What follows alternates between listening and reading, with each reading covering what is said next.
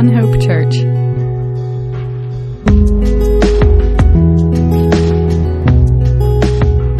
All right, good morning. Good morning. Glad you're here with us, either here in the parking lot or online. Glad to have you here today as we continue our study uh, through the book of Genesis. This morning we're in Genesis chapter 3. So if you have your Bibles or your app, whatever it is this morning, um, please go ahead and get to Genesis chapter 3. In Genesis chapter 1 and chapters 1 and 2, we saw that God had created a wonderful universe. Uh, he created an amazing universe. We still see that amazing universe today when we look up out at the stars and the sky, sun and moon, the trees around us, or as we look under a microscope, we see the awesomeness of God's creation. Uh, and just one note there that, you know, God created um, a mature creation. You know, Adam and Eve were not created as, um, you know, little newborns, but they were created as, you know, fully functioning adult, um, you know, humans. If you had gone to the Garden of Eden, I'm sure they would have had an appearance of trees of, of many different ages um, from saplings to what appeared to have been there um, for a thousand years or more. If you know, if you cut a tree, unfortunately, we just had to have a really large um, maple tree cut down. And if you look at that tree once it's cut, you see the rings of it, and each ring, you know, representing a, a year of growth. If you had cut down a huge tree in the Garden of Eden, it wouldn't have been like oh, there's no rings, you know, like it, like it had, you know, had had just been, you know, made. That you would have cut that tree and there would have been a thousand rings there. Um, you know, it's it's a, a mature creation that God had made, and He put Adam and, and Eve into this garden called the Garden of Eden. And it was, you know, a great big old universe and a, and a pretty large earth for a couple of people. So God put them in a place where they could manage it, where they could handle uh, the responsibility of. So, what could go wrong? Well, we're about to find out this morning in Genesis chapter 3. So, let's go to the Lord in prayer. Mean, we thank you for this morning, Lord. We thank you for the opportunity to look into your word together. We pray that you would teach us from it and that you, Lord, would um, help us to understand and to apply correctly. And Lord, we thank you for your great love and your mercy. In your name, Jesus, we give you praise. Amen. So let's read the scripture in the first five verses of Genesis chapter 3. It says, Now the serpent was more cunning than any beast of the field which the Lord God had made. And he said to the woman, Has God indeed said, You shall not eat of every tree of the garden? And the woman said to the serpent, We may eat of the tree of the trees of the garden, but of the fruit of the tree which in the midst of the garden, God has said, You shall not eat it, nor shall you touch it, lest you die. Then the serpent said to the woman, You will not surely die, for God knows that in the day you eat of it, your eyes will be opened and you will be like God, knowing good and evil.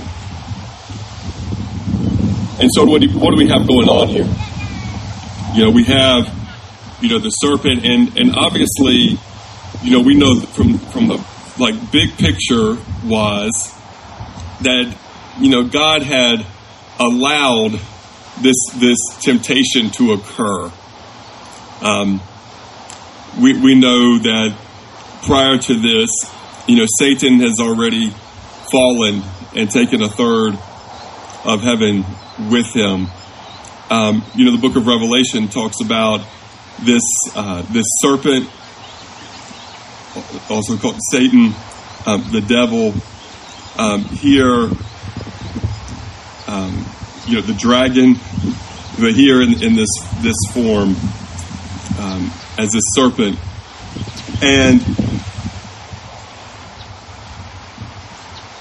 the serpent, you know, there's a there's a law that is told, and and the enemy's laws aren't just you know straight, direct, obvious laws. They have elements of truth mixed in, that is the art of deception.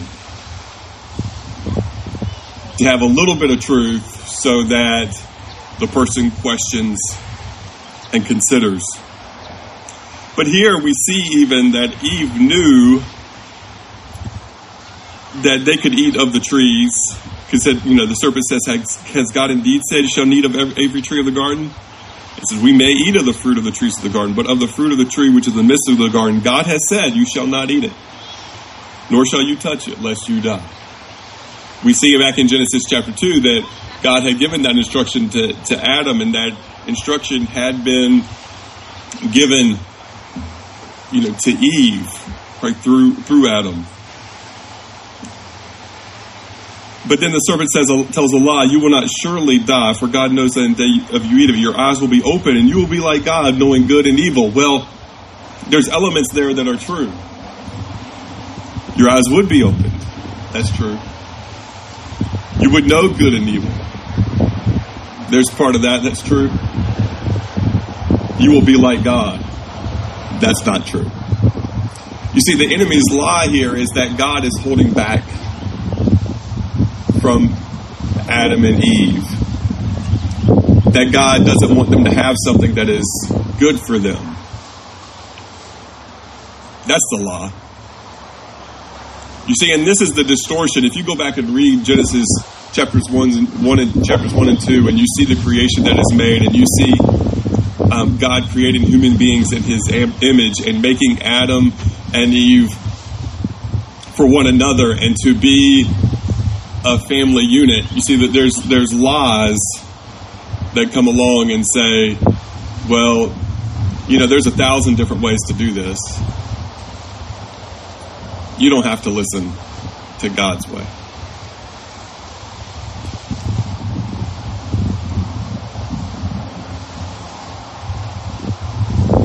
See, there's these little subtle lies mixed in with a little bit of truth a little bit of truth about their understanding, a little bit of truth about some temporary pleasure that they would receive. But the enemy doesn't say the consequences. He says, You will not surely die, and that one is the direct law. Because God had promised in that in that day that they took it, that dying they shall die you know, death will have entered into the scene. And, and death, again, scripturally, we need to make sure we understand it and can define it that death is separation. There's a spiritual death, which is separation from God. There's a physical death, with is separation of the spirit from the body. See, so spiritually, what we're going to see here is we're going to see the death of Adam and Eve. and then the beginning of their physical demise. You know, they're not going to drop dead, but that dying process is going to begin. Sorry for the spoiler alert. They take the fruit, as we see here in verses 6 and 7. So when the woman saw that the tree was good for food, that it was pleasant to the eyes, and the tree desirable to make one wise, she took of its fruit and ate. She also gave to her husband with her, and he ate. So again, notice that verse 6. She sees it's pleasant. It looks like it's going to taste good. It looks like it is good. She believes it's going to make her wise and so she takes of the fruit and eats. She takes of the fruit and eats. Again, you know, sin at the beginning, in the temptation phase of sin, before it has gained control of a person, the sin looks appealing. That is going to make me feel good. or that is going to make me wiser, or that is going to make me stronger, or that is going to make me wealthier. There's an appeal to something that we want. No sin starts off with take this, do this, and you're to die. That's not how the enemy, the enemy doesn't put a huge, you know, warning label at the beginning of the sin process. But once a certain amount of control there is there, then the warning label doesn't matter. Because the enemy has control. Sin has control. I want to be very clear here. It says Eve took it, took of the fruit and ate, and she gave to her husband with her, and he ate. So remember, Adam is still is there. He's seeing this whole thing unfold. He's not like, oh, Adam was on the other side of the garden while Eve has this conversation with the serpent, and then later on she brings him some and doesn't tell him what it is or something like that. That's not how the story goes. He's right there. He's right there with her. Now, the reality is, he's passive. He doesn't step up. See, he had a responsibility because that instruction was given directly to him in Genesis chapter 2 to not take of the tree of the knowledge of good and evil. He had an opportunity to shut that whole mess down and say, Eve, we're walking away. We are leaving this conversation. We are leaving this situation, this temptation. We're not taking it.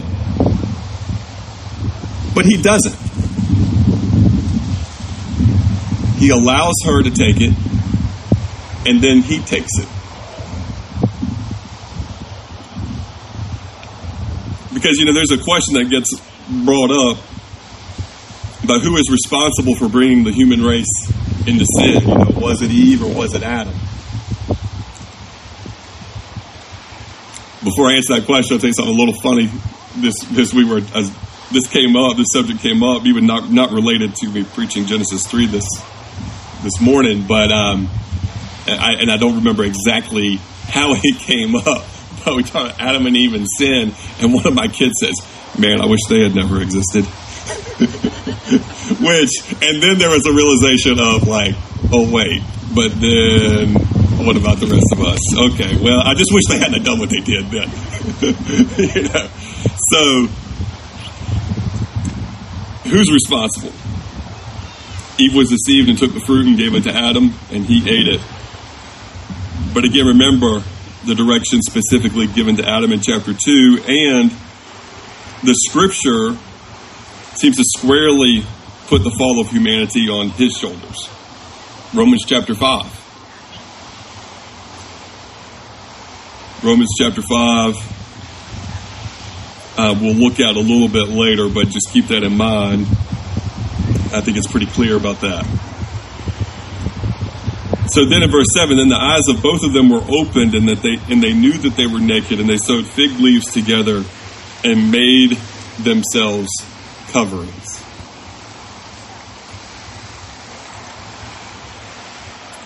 So they they were they did um, gain you know part of what the enemy had said was true in that they did gain a greater, you know, an awareness of things that they did not have awareness of before, but that wasn't good for them.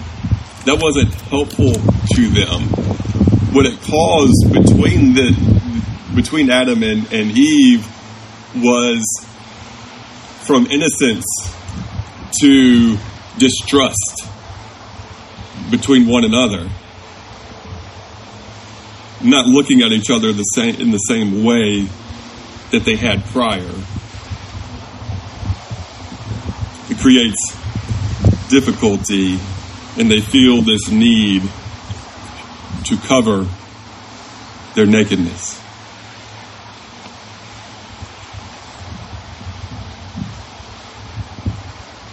And now in verse 8, after they have sown the fig leaves, put those on. In verse 8 it says, And they heard the sound of the Lord God walking in the garden in the cool of the day.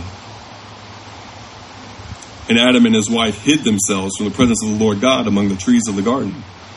The Lord God called to Adam and said to him, Where are you? Now, again, this, this question isn't for God's benefit. God knows exactly where they are.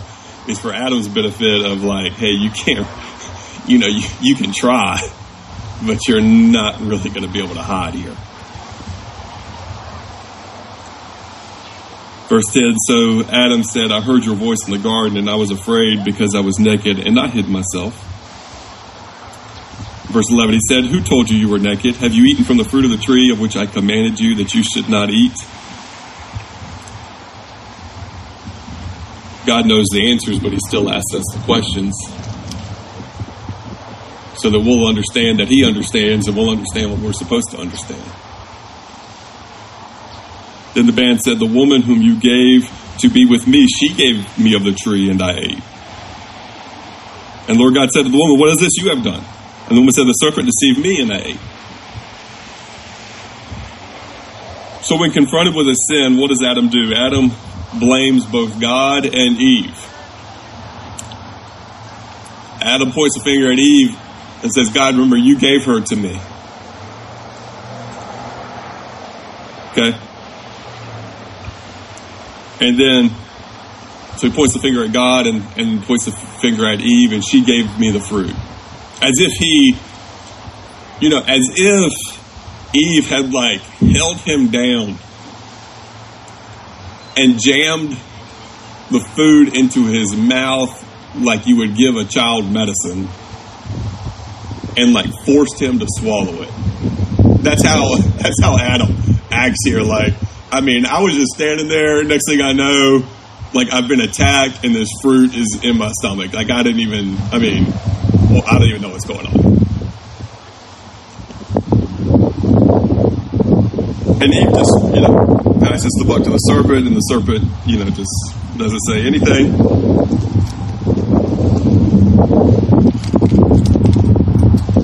But ever since this first blame game in Genesis chapter 3, the human race has been playing this blame game ever since. We all do it. We, we learn, I mean, it, it's in us to do it. You don't have to teach kids to do this. You put multiple kids in a room and there's conflict and then say, what happened? And you'll see how this plays out. Well, so and so did this. Well, so and so did that. Well, so and so did this. Well, so and so did that. And nobody's sitting there going, just right off the bat, it was me. Mom, dad, it was me. I, I'm the, I'm the guilty party here. I started it. When's the last time your kids, you know, you, you have kids and they've done that, or you've you've seen kids interact and there's been conflict, and, and the first thing is you one of pops up and goes, "It was me. I'm the one who's responsible. I'm the one to blame. I'm the one who deserves to be punished." You see, it's in us, in our human nature, to blame somebody else.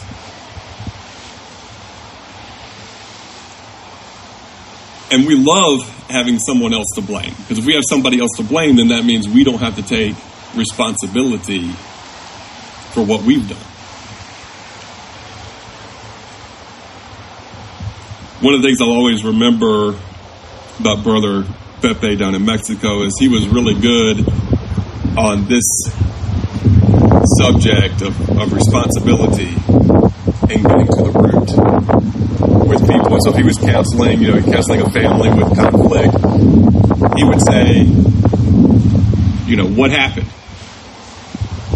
And somebody would say, what happened? And he would say, well, what happened before that? And what happened before that? And he would get to the root until finally somebody would say, okay, I was wrong when I did this. And that first person saying they're wrong usually causes a chain reaction among others saying, well, I, then I was wrong in how I did that.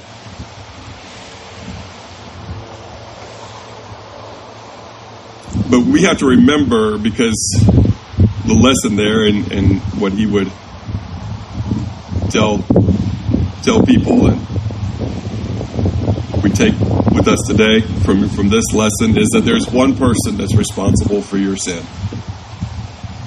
There's one person that's responsible for my sin. I am responsible for my sin. The environment is what it is. Other people around us doing what they do, provoking, picking a fight, this, that, or the other thing.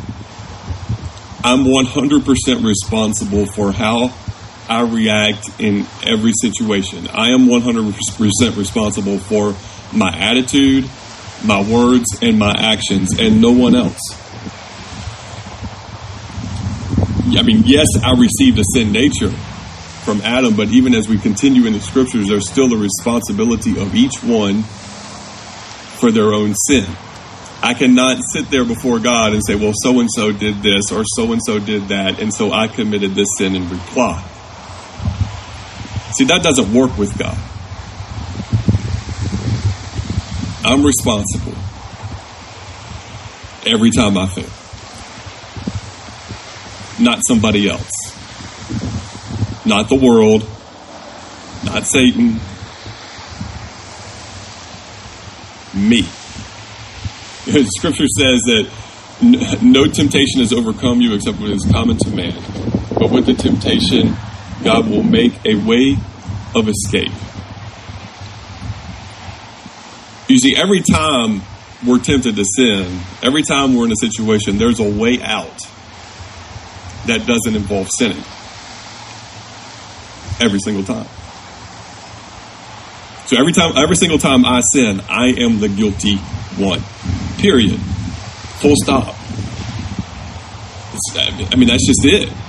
I don't get to look and go, well, so and so did this, or so and so did that, or so and so provoked me. No, it doesn't work. It doesn't work before God.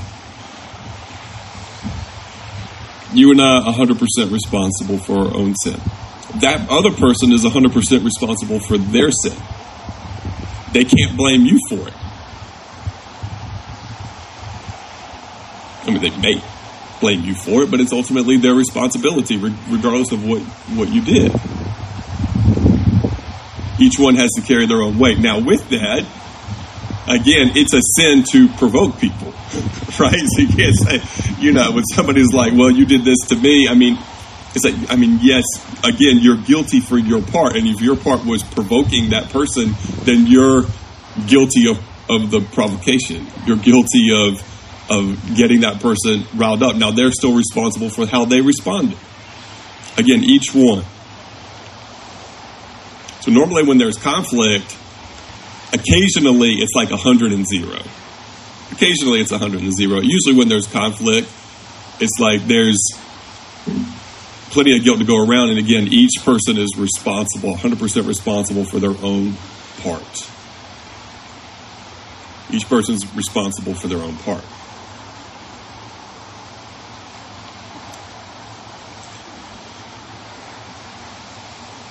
But in our world today,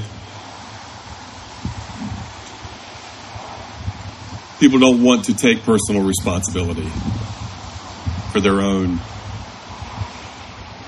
words and their own actions. It's just a lot easier to blame everybody else or to blame the system. Listen, folks, we know the system is corrupt. Every system is sinful. Every system has corruption in it. How do we know that? Because our first parents sinned and humans have been sinning ever since. So, pretty much everything humans touch is going to have a, a, a, certain amount of, of problem in it.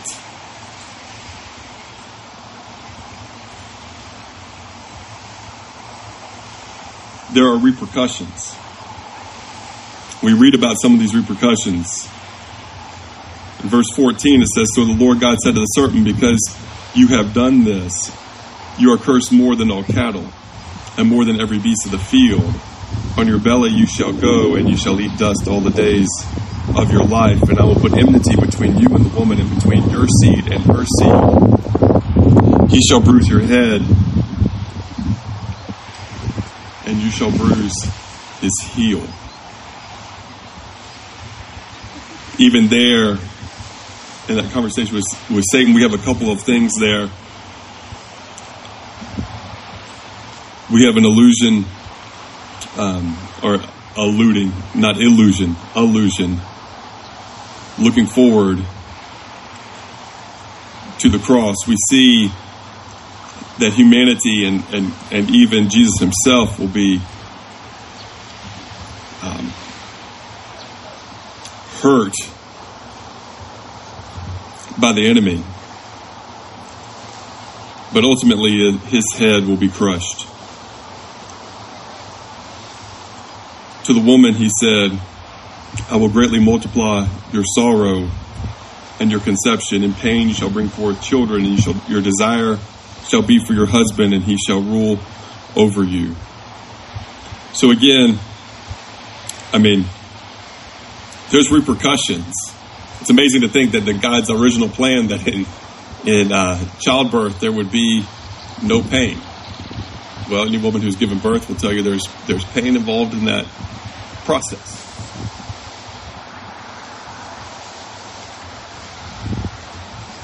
Your desire shall be for his husband; he shall rule over you. Meaning that that what was you know in, in that blessing of of family that there's now difficulty, and you know again I'm going to talk about this in a minute, but in in Jesus, you know a lot of of the problem things that were caused in the garden, a lot of the curse um, can be mitigated.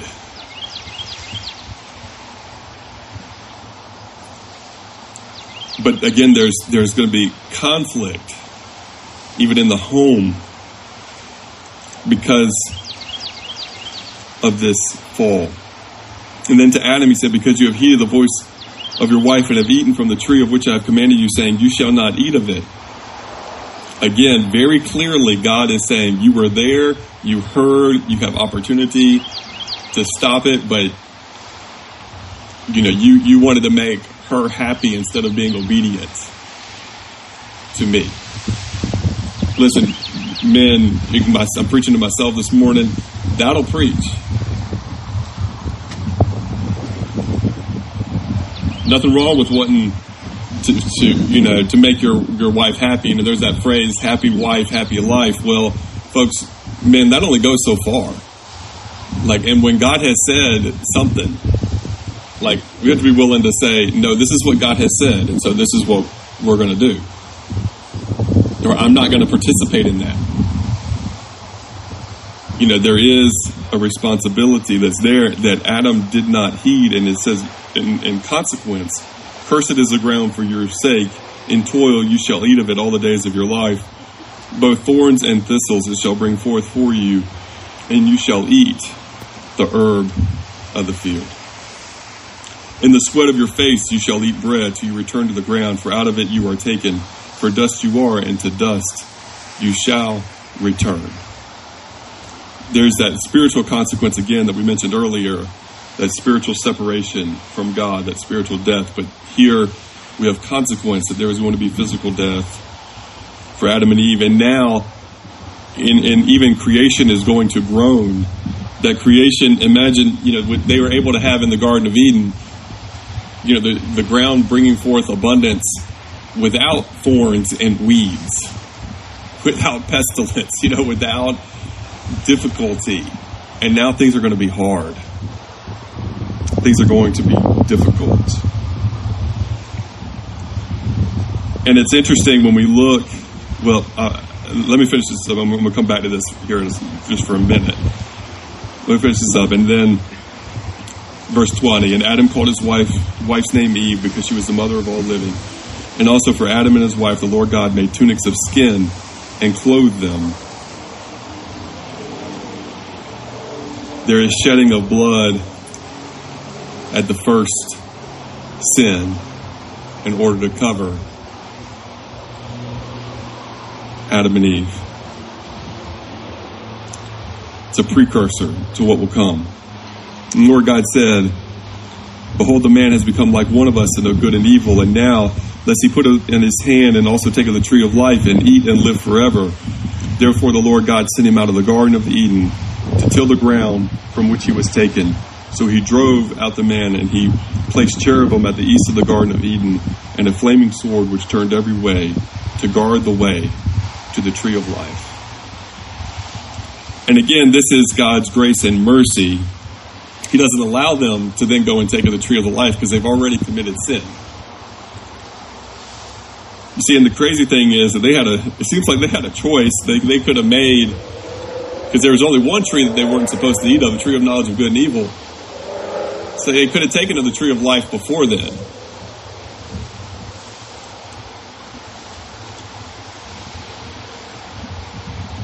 But so that they will not physically live forever and ever in sin, you know, they, they have to die. So that spiritually they can be made new and whole with God. So God, in His mercy, protects them from eating of the tree of life.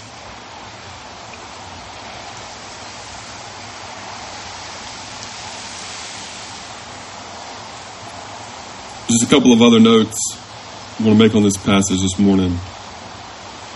I want to go back what we talked about earlier about the sin being on Adam's shoulder in Romans chapter 5, verse 12. It says, Therefore, just as through one man sin entered the world, and death through sin, and thus death spread to all men because all sin. In verse 15, but the free gift is not like the offense.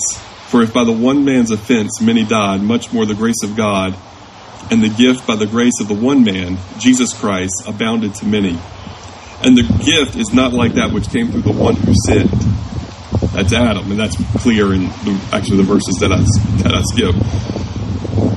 Through the one man sin, for the judgment which came from one's one offense resulted in condemnation, but the free gift which came from many offenses resulted in justification. For if by one man's offense death reigned through the one, much more those who receive abundance of grace and in the gift of righteousness will reign in life through the one, Jesus Christ. Therefore, as though one man's offense judgment came to all men, resulting in condemnation, even so through one man's righteous act, the free gift came to all men, resulting in justification of life. Whereas by one man's disobedience, many were made sinners. So also by one man's obedience, many will be made righteous. Scripture is very clear that you know Adam's responsibility that his sin brought forth sin into the world, and that because of that we're all born into sin. We all sin, except for the one who was sent from above, born of a virgin, Jesus Christ.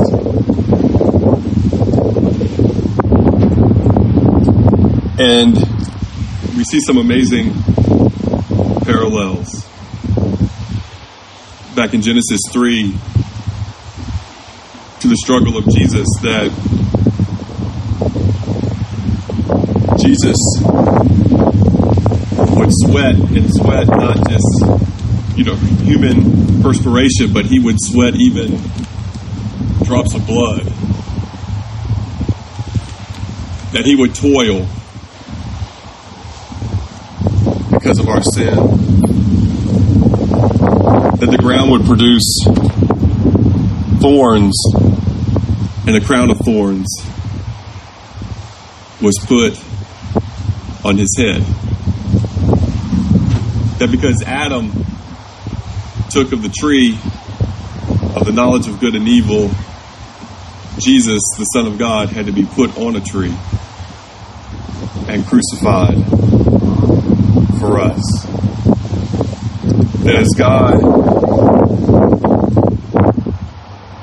put took the lives of these animals and gave Adam and Eve covering. So Jesus would lay down his own life so that we would be covered by his blood.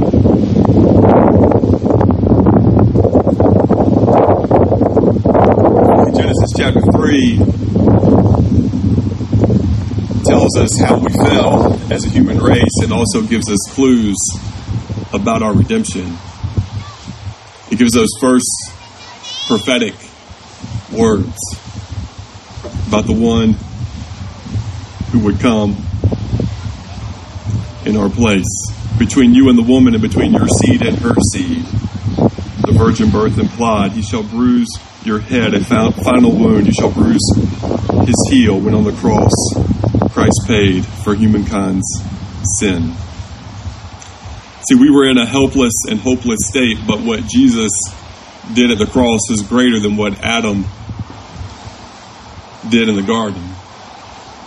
The victory that Jesus won at the cross was greater than Adam's failure in the garden.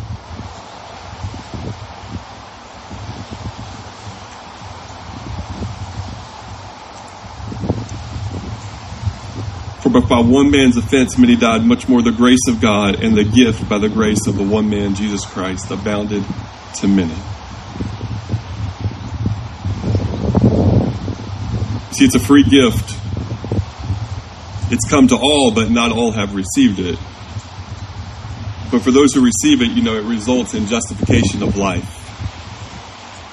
Because as this morning we're able to look clearly and see that Adam was responsible for his own sin, and Eve was responsible for her own sin, and you are responsible for your own sin, and I am responsible for my own sin, that we each had a debt that we could not pay. because I am not responsible for providing life eternal, forgiveness, salvation to myself or to anyone else. Only God could do that for us. No, no mere human could accomplish that. We had to have someone like us to re- represent us as a human race, but he also had to be different from us in that he is without sin. The just dying for the unjust. Folks, this morning, this is what Jesus has done for us. And, you know, when we look around our, our world today, we have seen what in every generation everybody sees the consequences of the fall and the consequences of continuing to live in rebellion against God.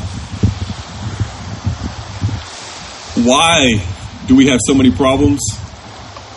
Why are there so many problems in homes? Why are there so many problems in communities? Why are there so many problems in nations? Is because people live in in consistent rebellion against God and his ways. And because people live in consistent rebellion against God and His ways, our problems abound. And the more and more people rebel against God's ways, the further in distance from God's ways, the greater the distortions from God's ways in magnitude and you know, in quantity and in quality the greater people move away from God's ways of love and justice and truth and mercy. The worse our world is, the harder it is to live in it, the greater danger just for everybody walking down the street.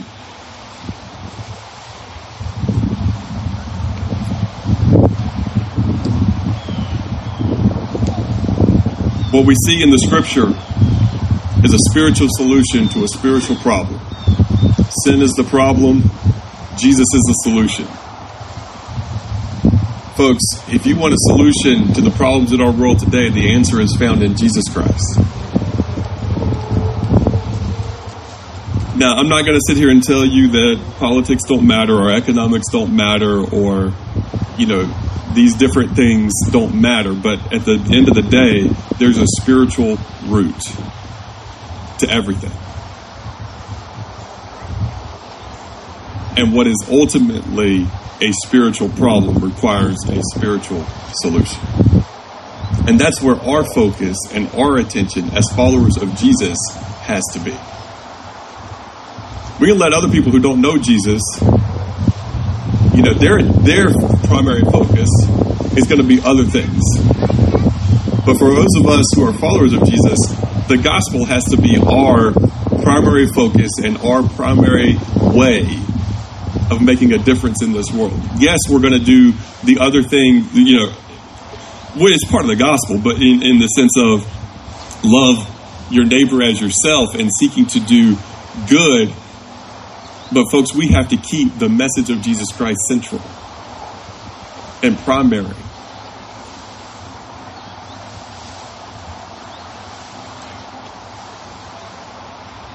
Because even a life on the outside that looks like it was just fine apart from Jesus is still lost. Scripture says, What about, was it profit a person if he gains the whole world and let loses his own soul?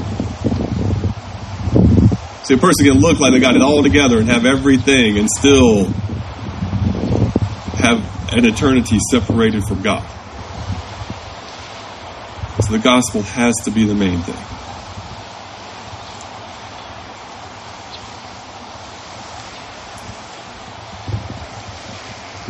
There's a lot more we can say about that. But our purpose in life is to lift the name of Jesus on high. May God help us to do so this morning. Sing a couple more songs. We'll have communion um, here. I'm going to leave it in the box and, and, bag. The box, it's the one, ones with the gluten free and the bag is the ones that's regular. So take which one you need. Um, notice it said take which one you need, and then, um, but I'm just going to have them here, you know, on the sidewalk uh, because of the the wind. I'm not going to let them get blown over, so they'll be there for you to take as you're ready. Let's pray. Heavenly Father, we come to you now. We thank you for your word, that your word is truth.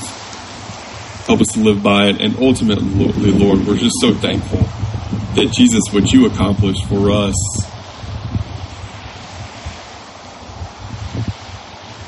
at the cross, it's far better, far more powerful than Adam's failure in the garden. And Lord, we know that you as well went to the garden in the, in the night that you were betrayed.